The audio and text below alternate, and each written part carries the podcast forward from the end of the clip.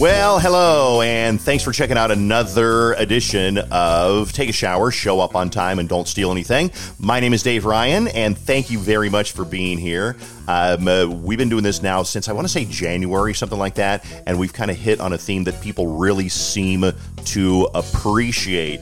And I look at the download counts, and there's a whole lot more downloads about this theme than there was about my book, which is good because it's working, but also very hurtful that you didn't want to hear about this book as much as you wanted to hear about the alcohol and the wine moms and that type of thing. But I'm totally happy that it's reaching an audience and that's what it's all about. So this week we're going to talk to somebody who uh, is uh, somebody that I've known in radio for a long time, and we were just trying to remember how long we've known each other. Uh, this is his name is Chris. And Chris used to work at KDWB and some other radio stations. He's totally out of radio now. But Chris and I used to cross paths because Chris would work the all night show. And then I come in in the mornings like, Hey, Chris, how's it going? Oh, good. What's new? How's the kids? How's the family? Got a new car? Blah, blah, blah. That type of thing. So then I stumbled upon Chris on uh, Instagram a few months ago and realized a couple of things that I wasn't totally aware of that Chris is no longer in radio. Chris is a, a sober life coach. And I'm like, damn, I got to get Chris on the podcast. So I hit Chris up on DM and I said, Hey, Chris, will you be on the podcast? And Chris is like, Yeah, absolutely. So uh, on the podcast this week, Chris Shattuck. And I hope to God I've said your last name right because I usually just call you Chris. It's Shattuck. Shattuck is right, yes, and and congratulations. Most people say Shattuck, uh, but it is Shattuck. So uh, yeah, I'd be really embarrassed if I got it wrong after knowing you all these years, but I'd never really used your last name. I would just say, "Hey, Chris, how's it going?" So, Chris, let me ask you right now, how's it going? It is going great, Dave, and it's uh, it is an honor to be speaking to you today. I just got to tell you, like, uh, it, it's because of you that I even ever got into radio. I grew up in Chaska and sit in my uh, bedroom and listen to you and just go, God, that seems like the funnest, coolest job in the world. And um, and that's why I pursued it. I, I remember I had the best of CDs with the caricature drawings on them. yep. And I remember all the bits, the Foo King Kitchen. Like I, I literally would sit in my bedroom and listen to those and just go, God, that seems like the best gig ever. So I just gotta say it's uh, I'm honored to to be speaking with you on your podcast. Well, that is very that is very sweet of you, Chris. I I, I kind of forget sometimes that um, that I do a radio show that people also know me for. I mean, obviously I don't forget, but when I do these podcasts and people say, "Hey, I've listened to you since fourth grade," I'm like, "Oh." Shit, that's kind of cool. I had no idea that I was responsible for you getting into radio. Oh yeah, yeah. I mean, wow uh, KDWB was the ultimate. Like I, I said, if I if I can get on that one day, I, I will have made it. And uh, and you did. Yeah, I did. And then I mean, just God, just when you would walk in the studio, I I had to pinch myself. Like, holy crap, I'm sharing this microphone with Dave Ryan, who I grew up listening to, and uh, you know, you were you were a mentor f- for me in many many ways. Because for people who don't know, I mean, Dave is uh, a big time legend um, uh, in uh oh, I think I might have lost him. That's right. I'll call him right back. Hold on. He was just getting to the good part. Big time legend. I like that. Let's go back and see if I can get him on the phone here again.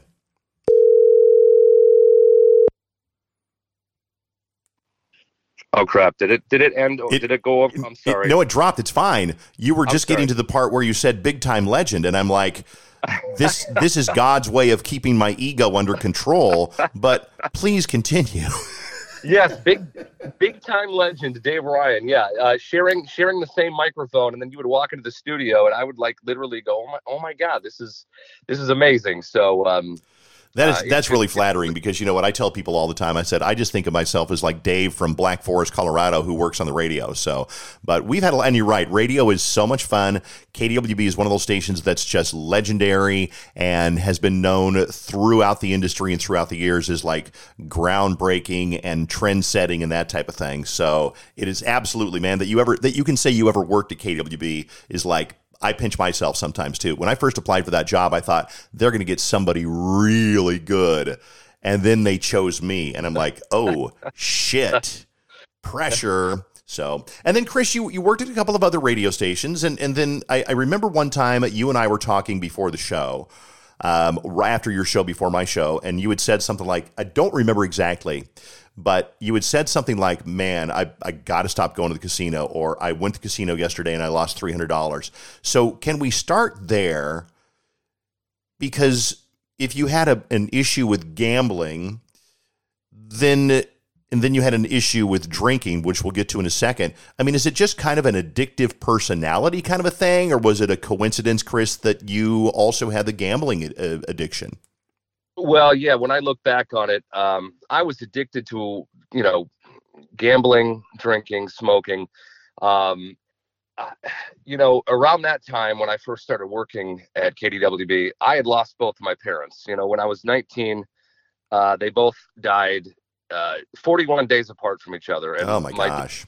Yeah, my dad was uh, only 54. My mom was only 49, and I was just in a really weird place. And um, so yeah, I would I would literally get off the air at 5 a.m. on KDWB, go to the casino, and gamble like almost everything away and uh, have nothing to my name. It was it was a, a bad place. I kind of got over that, um, but the the gambling came back a little bit later on, and then the drinking started a few years later.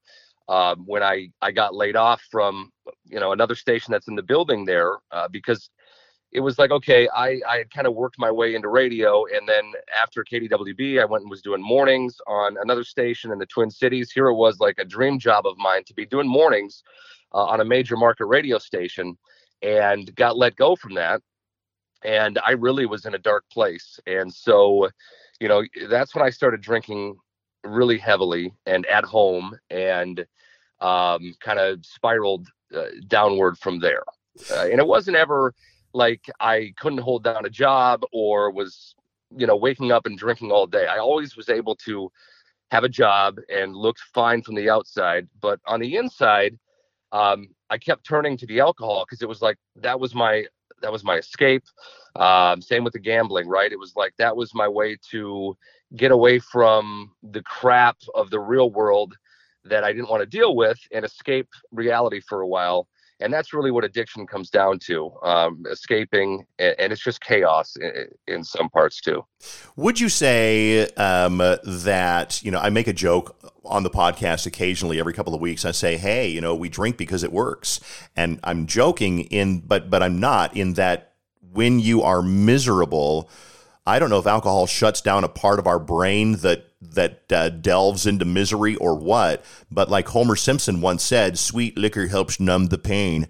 Um, mm-hmm. And but there is some truth to that. So that's one of the reasons why people get addicted and rely on alcohol, right? Yeah, yeah, and I mean, alcohol is the second most addictive substance in the world behind heroin, and I don't think a lot of people realize that. And it so glamorized and um, people are obsessed with alcohol in our society. And so it, it, it's easy to see how people get addicted because it's not like other drugs right where you take it once or twice and all of a sudden you're hooked. It's more of a slow insidious sort of uh, way that it takes control over you. Because you know most people start drinking in either their 20s or maybe their teens and they're totally fine. And somewhere along the way you drink a, a substance that's really addictive long enough and it's gonna it's gonna make a lot of people become addicted to it and you don't even realize when you kind of get to that point where you can't really take it or leave it anymore and then all of a sudden it has control over you. And um it, it, you know for me to say that alcohol doesn't numb the pain or make you feel relaxed for a short while would be a lie because it does. And it's like you know, people can have fun with alcohol, but uh, at the end of the day, people are starting to go, well, is it worth it? Is it worth the little bit of relaxation or, you know, calming effect that I get if I'm going to continue to drink and then be either hungover the next day, um, or it's or it's affecting my work, it's affecting my mental health, um, and so I think there is a growing number of people that are going, well, wait a minute, is this what I really want to be doing? Like putting this alcohol into my body?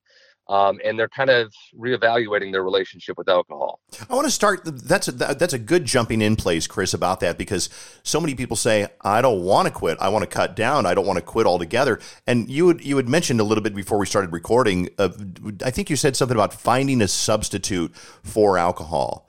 Did you mention something about that? And if so, let's talk about that for a little bit. Yeah, I think that is that's the thing, right? Like eh, for me, for the last, I would say for about 15 years is when I was drinking uh, what I would say is gray area drinking, where it was like, eh, I may not be like into the quote unquote full blown alcoholic mode, but I, I know that it's it's affecting my life more than I would want it to, and I would try to quit.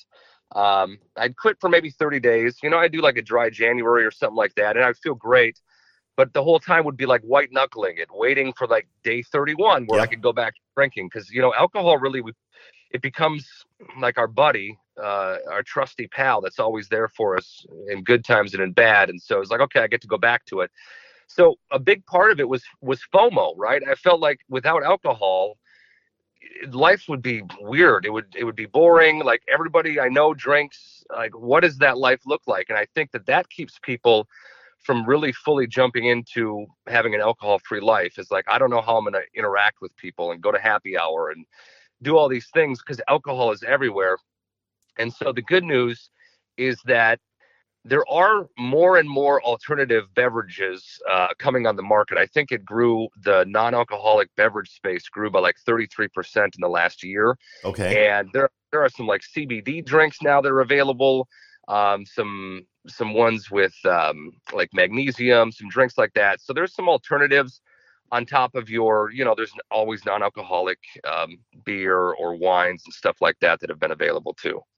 So, because I think a lot of people like smokers, a lot of them they they just have that habit of they want to pick up this the cigarette, they want to light it up, they want to you know whatever. Uh, it's the physical action. So you're it, it could be effective for some people to try the non-alcoholic beer, the CBD drinks, whatever. They can still have that cold glass in front of them while they're watching Netflix. Uh, but it's non-alcoholic, so that's that could be a good substitute for drinking. Let's talk about your journey a little bit. What at at what point? Because I think all people who are listening to this podcast have a point where they go, "Oh shit." This is a little bit too much. I just finished an entire bottle of wine, or I just finished my second bottle of wine. I have a friend who the other day drank 12 beers in a night and then she went to she fell asleep on the couch. Then she woke up and drank some more beers in the middle of the night. She she's one of those people who's like, I got a problem, and she's going to some meetings and she's trying to to tackle that. Was there a point where you, Chris, said, "Oh man, this is no longer for fun. This is do you want to call it, a low point or a, a light bulb moment?" Was there a moment like that?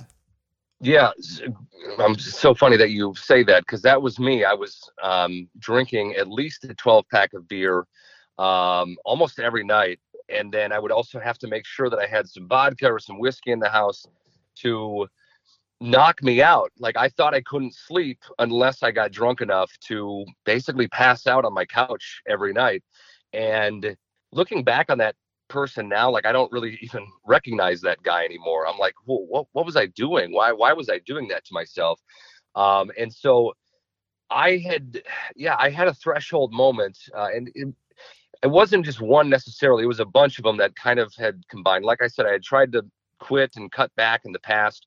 Every time I try to cut back or moderate, it was like, oh, okay, I'll just drink on the weekends, or oh, I'll just drink beer and no hard stuff. And for me, that was like playing mental gymnastics in my head, and it was just, it was, it was hard to do that uh, because I would end up going crazy and come back to drinking heavier than I would before. So I had uh, I'd gotten some blood work done from my doctor, and it was the first time that my results were going in a very bad direction as far as my liver results and cholesterol were going. And like I said, my parents died young, and I have a daughter who just turned five. And um, at the time, she was four. And I said, I don't want to leave my daughter without her father when there's something I could do about this. And I just said enough was enough and i got tired of doing the same thing over and over and over again and decided that if i was going to have the life that i wanted and knew i could have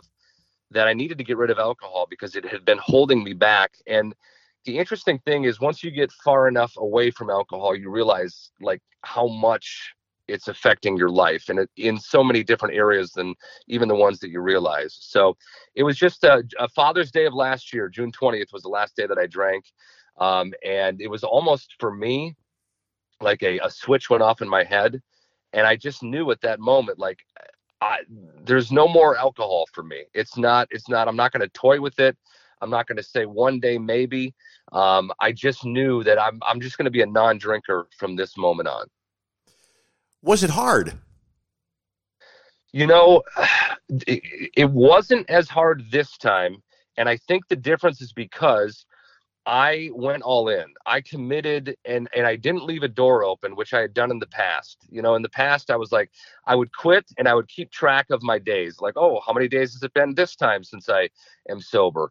and i think that had that was messing with my mind in in previous attempts because it's like well what is that doing to my psyche every time i log into this app oh it's been seven days. Oh i'm i've done pretty well. I, I think i should reward myself with a glass of alcohol. You know mm. it's just i needed to say I, i'm i'm a non-drinker from this moment on and whatever it takes um i'm going to do that. I'm going to be committed. I am going to go all in on this and uh, and and never questioning that decision, never going, okay, I think I can just have one drink. Because what happens with people that have become dependent on alcohol is you get far enough away from it, and and we're gonna say, okay, we can just have one, and we have one drink, and a lot of the times it'll light our brain up like a Christmas tree and bring us right back to where we were prior. So it's just, in my opinion, it's just not worth it. If you're at that point where you're you're ready to be done, to just just be done.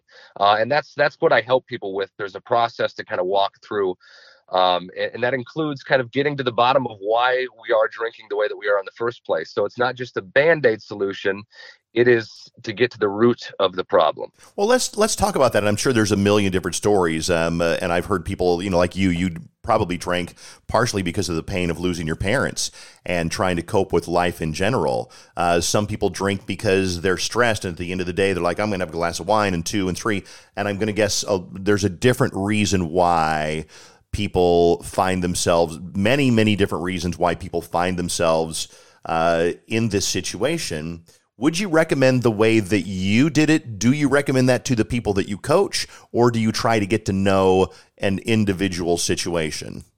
Yes, always get to know the individual situation. And there's, um, because everybody is not the same when it comes to this. And I don't work with everybody because I can't relate to the, the person who is drinking all day every day and can't hold down a job and uh, I don't know how to relate to that person, so I wouldn't work with somebody like that.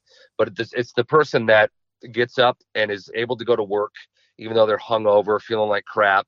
Um, they're able to, you know, hold a, a decent life on the outside, but they just can't um, kick the alcohol. And I would recommend here, what I always say is, however you want to do it, whatever you think is going to work for you is the best way to do it. And there's no one size fits all. And that's part of, you know, the people that I coach, I only work with a handful of people at a time because I want to be able to give them that individualistic, you know, uh, specialized uh, treatment because everybody is a little bit different. And some people are able to um, say, that's it, I'm done. Uh, and, and I'm, I'm done right now. Other people need to kind of give themselves a quit date and slow down. Um, so it, it is a little bit different in, in person by person. So that's interesting. I don't think I've ever heard anybody bring that up. Anybody bring that up on the podcast before? They they might say, okay, let's think of a quit date. June thirtieth, I will quit. So between now and June thirtieth, I am going to slow down and moderate. Is that that's a legitimate method then? Yeah, I think that works for for some people. You know, it's it's kind of like okay, I want to be able to have the the hard set date on my calendar so I can prepare myself for it um, and, and cut back. What I don't recommend is knowing you're going to quit on June 30th and going really, really hardcore the few days before mm. because you know you're going to have to give it up. That's very dangerous and, and not a good way to do it. What is um, uh, there's so many things I want to ask you, but I what I don't want to forget is to get your contact information. And I'm not sure how you know if you're looking for new clients or or you're taking new clients, but if you are, what is the best way to reach you, Chris, to to talk about this? Yeah, uh, I'm. I am looking for for new clients at the moment, uh, and the best way to reach me is at my website, which is sobercoachchris.com. Uh, and that's also the handle that I use on all social medias. So Facebook, Instagram, and TikTok. I, I avoided being on TikTok for a long time because I thought it's just kids lip syncing and it's not. And you know what, Dave, you actually inspired me because you had the the post um, that blew up to over a million views, and I heard you talking about it, and I said, well, maybe maybe I can go on TikTok and I'm just going to do it not the TikTok way, the lip syncing or whatever. Uh, I'm just going to go and get them this message out there because that's ultimately what I want to do is to to speak to people and make it okay that you know you don't have to suffer in silence with this anymore. There's other people out there who are going through this, and uh, you know I want to talk about it. So I, I try to provide value and content for people that even would aren't looking to hire me as a coach, but you know, just as a way to start looking at alcohol from a different perspective. Um, and so, yeah, on TikTok at Sober Coach Chris, uh, I put a lot of videos on there, and I have a Facebook group uh, as well. So if you if you follow me on there, you'll be able to see all that stuff. Okay, because I think that you know this is a recurring theme through the podcast that there's a lot of functional alcoholics who just all of a sudden find themselves in a situation where it's like, oh, and there are other people like me. And you can't spot somebody. You know, we think of somebody who's an alcoholic as somebody who's like, you know, out of a bad movie where their tie is crooked and their hair is messed up and they're slurring their speech. And it's like, no, there's probably somebody in your own office, in your own family, maybe you that has the same issue.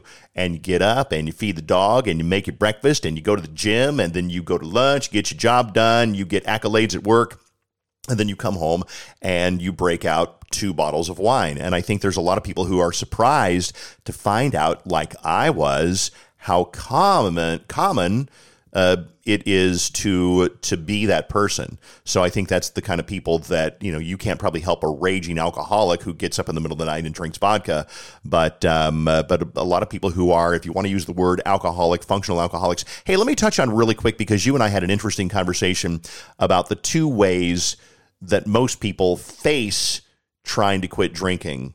Um, uh, one is rehab. What are the really quick? I don't want to keep it too long. The advantages and disadvantages of rehab, Chris. Well, you know, rehab is incredibly expensive, and you know we're in Minnesota here. What is it's people joke it's like the land of ten thousand rehabs because there's a lot of them, and there's a lot of people in in this area that drink heavier than than they do in other parts of the country and other parts of the world. Um, probably has something to do with our weather. I would I would assume. Could be, yeah. Uh, yeah. So even there's there's good things, and people that go to rehab can take away a lot of great stuff uh, from it. Uh, you know, because you're you're forced to kind of abstain from it, and you're you're away from it. You have no access to it, which can be helpful. But one of the problems is many people um, don't know how to then get out and and be in the real world where there's alcohol everywhere. You just can't avoid it, um, and and it you know one thing can trigger and you're back. Uh, you know, and the other part of rehab is.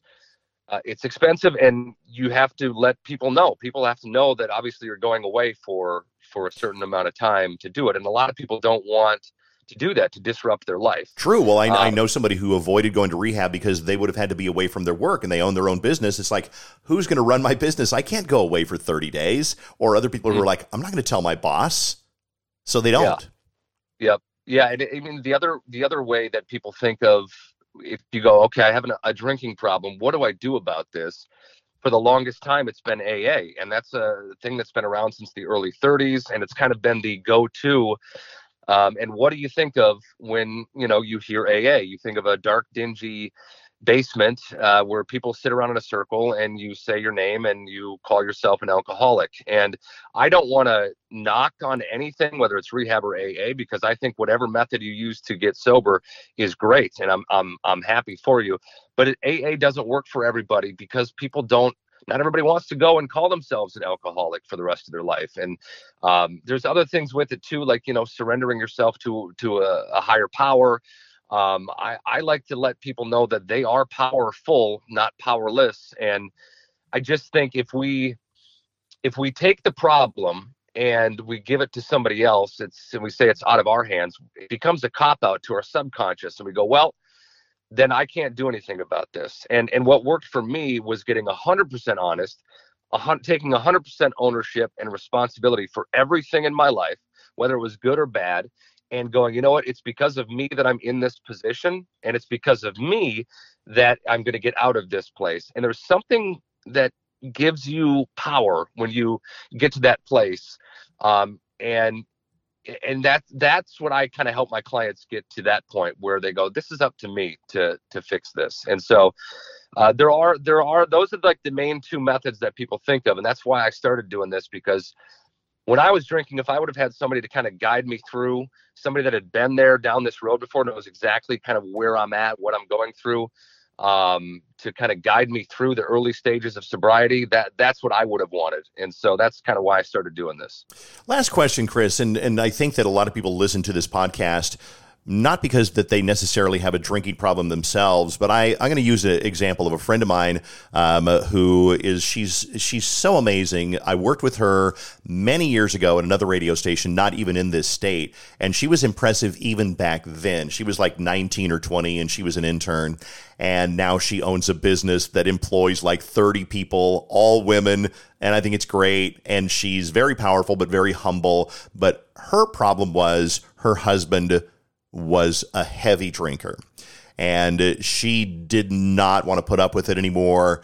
And I know there's a lot of people who are stuck. It's like some marriages are in trouble because of cheating or financial or infidelity or whatever, but some marriages are in trouble because of, of alcohol. What would you, I don't want to put you on the spot, but you're here, you volunteered for this, so I will.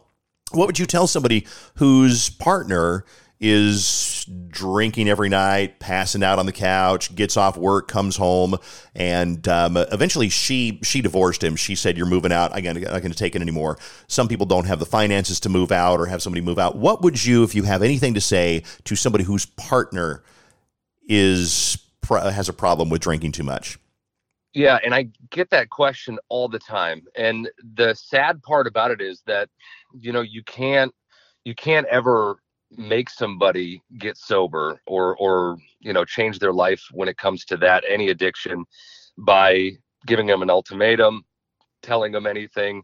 If anything it, will have the adverse effect and it'll make them you know resent you and want to drink more. Mm. uh, and that that's the part that is is really tough to tell a, a spouse that look you, there's there's really nothing you can do except love and support this person and and and tell them like you're ready to walk out the door if they don't change this. And but then that but but that's but that's a threat. That's an ultimatum right there. It is, but you have to be and and you it, it may not even have to be an ultimatum. You just have to you have to come to that position as the partner to tell yourself like look I'm not going to be able to change them and change their drinking. All I can tell them is what it's doing to me, uh, and and I don't like it. And if it continues, I just can't be a part of it. And you know whether they want to see that as an ultimatum or not, the the point is if they continue to drink, you're going to have to hold true and and and unfortunately leave because it's the saddest thing when you have a partner and they can't stop. You know, for for me and my wife, um, it's interesting because we our relationship was really built around drinking. We met while we were drinking at a casino while we were gambling. I mean, that's that's how we met. were you smoking and, too? We we were actually, as a matter of fact, we were. okay. Okay. so, um, and and most of our relationship was, you know, sitting on the couch and drinking, and so a big deal for me was like, I don't know how I'm going to do this because if my wife still drinks, like, what's that going to look like? And so, I had to just determine because at first we were both going to quit, and then I said, you know what, this has to be my journey. I can't make you not drink, and so I did it on my own and quit drinking. My wife kind of noticed the benefits and the changes within me, and within a couple of months, she said, I'm going to quit too. And so she quit. Now we both are sober and man, our lives are completely different than than where they used to be. And if you would have asked me 2 years ago if her and I would be sober, uh, I would have said you're crazy because again, our relationship was built on it. And so we're lucky in that we fed off each other and and realized like look what are we doing here we want to be more present for our daughter and um, just make better choices and and we have since becoming sober. But it's really heartbreaking when you're with somebody and they are drinking and you can't do anything about it. Um, I, and, and, that's there's no right way to go about it uh, because when you go on this journey it's like walking on a tightrope and it has to be about you and you alone. Um, and as partners all we can do is love and support uh, this the person that's struggling through this Chris, I love your passion. You know, seriously, I, um, uh, I, I can definitely hear the passion in your voice, and and how important this is to you, and how important your experience has been, and how you want to help other people. I'm going to wrap up by first of all saying thank you. It was wonderful to have you on, to have your experience, and thanks for being so candid with this. I really appreciate that. Um, uh, the social media tag again is your handle is. Yep, it's at sober coach Chris. And the website's the same thing, sobercoachchris.chris.com. Yep, sobercoachchris.com, and you can send me a message there, and we can start the conversation. Um, if you're even thinking about like, yeah, I want to kind of reevaluate this, and um, and we can kind of we can have a conversation and see see if we'd be a good fit working together. Hey, quick question. Speaking of conversation, do you do it over Zoom, over the phone? Do you meet in person? What do you, or do you do it all different ways? It's usually over Zoom because I work with people all over the country. However, I do have some local clients. It's funny. I have a I have a, a a woman that I'm going to be starting up with here soon, and she's like, "Well, you know, I if it's going to be a Zoom, I mean, I it's going to be like every other meeting. Like I want to do it in person, and so we're going to do it in person. We're actually going to go out in nature and walk as we have our coaching sessions, and I'm wow. I'm, I'm really looking forward to that because you know you can only take so many Zooms, but that's that's typically how I how I do it. And then I have group coaching calls that you know um, where it's it's a community of of other clients and we're all kind of in there talking together. And it's not like an AA meeting where we're talking about really drinking and stuff like that. We just have a community. It's almost like we're sitting around a bar having a conversation but we're in the same boat. And that can be super helpful for for people struggling with this. Chris, thanks so much. And I think one of the things that, that I've discovered as a theme here is that um, realizing there are other people that are just either just like you or very similar to you is really helpful. Chris Shattuck, thanks so much for being on the podcast this week. And thank you uh, you, I mean you, for listening to the podcast. If you have any comments or you want to be a future guest on the podcast and you're going, hey, you know what? They've never really told this story, or I really want to hear them talk about this and it's never happened yet, I would love to hear from you. Reach out at. Um, Dave Ryan at kdwb.com. Uh, that's the easiest way to get a hold of me. And thank you so much again to Chris at Sober Coach Chris. Thank you for listening to Take a Shower, Show Up on Time, and Don't Steal Anything. Again, email Dave Ryan at kdwb.com. Thanks so much for listening.